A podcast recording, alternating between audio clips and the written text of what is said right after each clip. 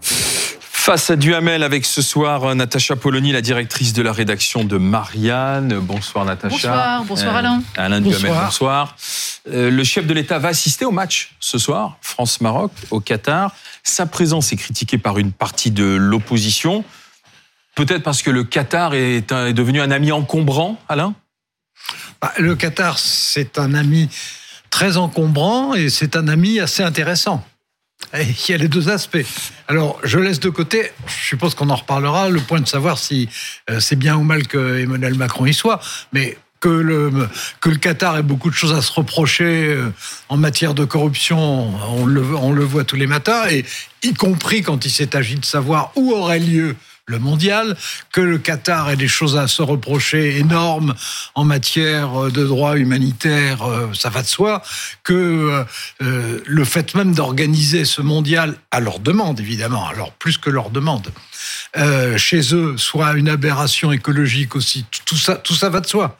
Bon, en même temps, le Qatar, c'est un partenaire intéressant parce que le gaz, parce que le pétrole, parce que euh, les alliances militaires, parce que les investissements en France, et que euh, depuis que le Qatar existe, c'est-à-dire, enfin, est indépendant, c'est-à-dire depuis pas longtemps, hein, c'est depuis 1971, mmh.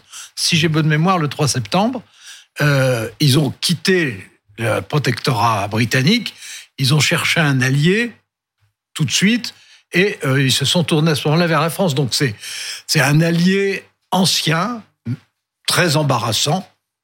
Bon, Emmanuel Macron y est. Euh, la dernière fois, il était à Moscou, qui, euh, en matière de droits de l'homme, etc., se, compare avantageusement. C'était en aussi. Bon, voilà. Bah, écoutez, le, Alain vient de lister une partie des problèmes que pose le Qatar, une partie seulement parce qu'il y en a d'autres en plus. C'est ça ah qui est formidable. En effet, le Qatar finance le wahhabisme, l'extension d'un islam politique dans l'ensemble des, banlieues françaises, on va le dire comme ça. Mhm. Euh, le Qatar bon, est mouillé dans une histoire de corruption absolument rocambolesque au Parlement européen, mais extraordinaire. Cela dit, je le dirais sans doute plus brutalement que vous, mais c'est avant qu'il faut se poser ce genre de questions. C'est avant qu'il faut poser les problèmes. C'est dans la façon dont on construit les relations de la France avec des pays qui nous pose problème, en effet, pour énormément de raisons. Et vous l'avez dit, le Qatar n'est pas le seul. Pardon, mais si on commence à considérer qu'on ne doit plus parler avec le Qatar, on ne parle pas non plus avec l'Arabie Saoudite. Ni avec la Chine. Ni avec la Chine, ni avec la Russie. Or, Emmanuel Macron, en effet, non seulement a tenté pendant longtemps de parler avec la Russie, mais même à un moment où, enfin, après la déclaration de guerre, après l'invasion de l'Ukraine. Donc, la question n'est pas là, d'autant plus que se dire qu'il ne faudrait pas qu'Emmanuel Macron euh, aille au Qatar, c'est avec des arguments qui me semblent assez lunaires. Bon, il y a la question du bilan carbone. Pardon, mais autant je fais attention à mon bilan carbone, autant je pense que le bilan carbone du président de la République, le problème se pose un tout petit peu différemment. Euh, mais surtout, surtout, euh, le, le, problème est que Emmanuel Macron, les gens qui lui reprochent d'y aller, ce sont notamment les écologistes qui ont fait en sorte que nous ayons besoin du gaz qatari. Ce sont tous les gens qui ont flingué la filière nucléaire française.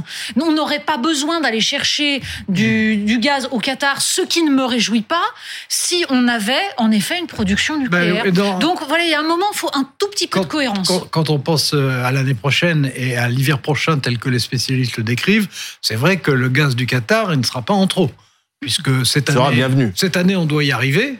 Euh, l'année prochaine, ça sera plus difficile pour mm. tout le monde, mais pour nous aussi. Et que de ce point de vue, on a avec le Qatar des, des contrats à très long terme qui sont négociés à certains prix, etc. Euh, c'est un avantage. Alors, euh, bon, si, si c'était avec la Norvège, qui est un grand producteur. Ça serait, ça serait plus simple, évidemment. bon, mais la Norvège, de toute façon, peut pas alimenter l'ensemble de l'Europe. Bon, et en plus, ça n'est pas un de nos principaux fournisseurs. Donc, euh, bah donc le Qatar, avec tous ses défauts, est un partenaire.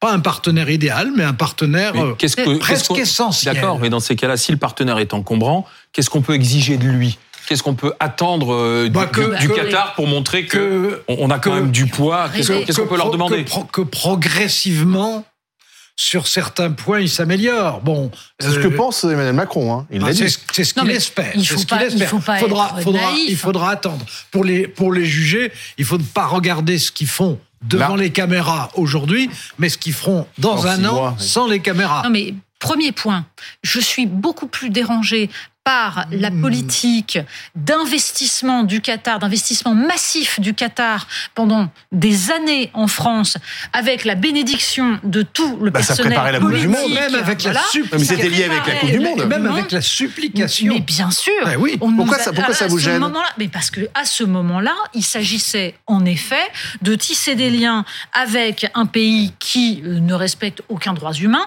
et qui en profitait pour faire du soft power en France.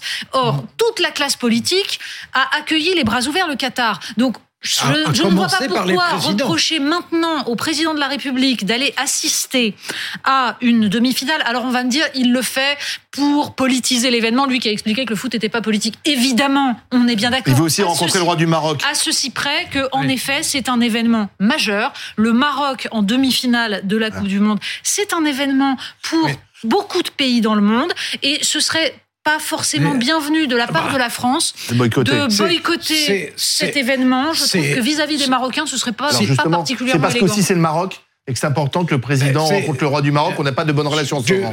oui, les relations sont un peu tendues en, en ce moment, bien que sur la durée, euh, avec le Maroc, ça se passe mieux, beaucoup mieux qu'avec d'autres pays comparables. Mais euh, surtout là, euh, Emmanuel Macron a toujours dit qu'il y allait. Bon, et il y allait, il y allait parce qu'il adore le football, que c'est un supporter et que ça l'intéresse vraiment, contrairement à certains de ses prédécesseurs. Mais, c'est surtout parce qu'il y va pour symboliser euh, l'appui de la France et l'ensemble de la France qui est supporter, etc., pour, nos joueurs. Bon, il y a évidemment cet aspect-là qui joue. Enfin, il y en a aussi un autre. C'est que euh, le, Maroc, là, il, il est devenu le flambeau de tous les pays arabes et le flambeau de l'Afrique. Il est considéré comme euh, un héros. Euh, si, si par hypothèse, euh, Emmanuel Macron écoutait ce que leur euh, demande ce matin en- encore euh, certains écologistes ou, ou euh, certains insoumis, c'est-à-dire que compte tenu de ce qui vient de se passer au Parlement européen, bon, il faudra quand même élucider, mais les probabilités sont quand même très très floues. Mais énorme comme compte tenu de ce qui vient de passer et qui est gigantesque, hein, quand même, Mhm. et qui sera bon, ça sera une grosse histoire. Et si compte tenu de ça, il disait bon, bah dans ces conditions, je n'y vais pas, ça serait pris comme une offense.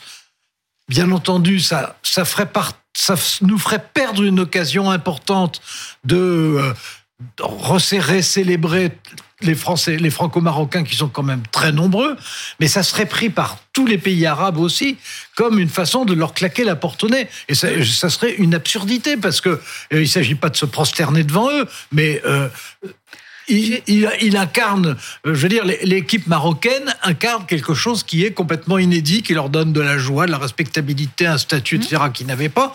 Eh ben, il faut être bon joueur et il faut savoir le célébrer, mais bien entendu les battre aussi. il faut, en fait, on est en train de parler de quelque chose qui, qui s'appelle la réelle politique. Et il faut de la morale dans les relations internationales. Il en faut. Je suis pas en train de dire qu'il faut être cynique, c'est pas le vrai. plus possible. Il en faut le plus possible, mais pour pouvoir être moral, pour pouvoir défendre des principes, il faut être indépendant. Il faut être fort. Parce que si on dépend des autres, en effet. En matière on d'énergie, on ne l'est plus. Eh On ben est- exactement. Si on dépend des autres, on peut pas aller, aller leur faire la leçon. C'est tout. Et c'est, nous nous sommes mis dans cette situation-là. Je le déplore. Je préférerais que nous puissions choisir exactement avec qui nous discutons. Merci euh, Alain Duhamel. Un Merci, pronostic, pour, un pronostic pour ce soir, tiens Alain. Non, moi, j'ai pas de pronostic. J'ai un souhait, évidemment, mais j'ai pas un pronostic. Ce que je souhaite, c'est deux choses. Un, que ce soit un match de vraiment bonne qualité, et ça devrait l'être, avec une équipe offensive française, une équipe défensive marocaine. Il y a toutes les conditions. Et deux, que ça se passe bien après. Je, Natacha je ne suis pas voyante. hein. Simplement deux choses. D'abord, ce serait, euh, en effet, on peut souhaiter que ce soit un beau match. Ça va être très difficile avec une masse de supporters du Maroc. Bah, Deuxième, deuxième point, en fait, ce serait extraordinaire pour le Maroc d'arriver en finale. Il y a énormément de gens dans le monde qui le souhaitent. Ça ne veut pas dire que je le souhaite, mais je saurais un reconnaître événement. que c'est un événement positif. Merci Natacha Polony.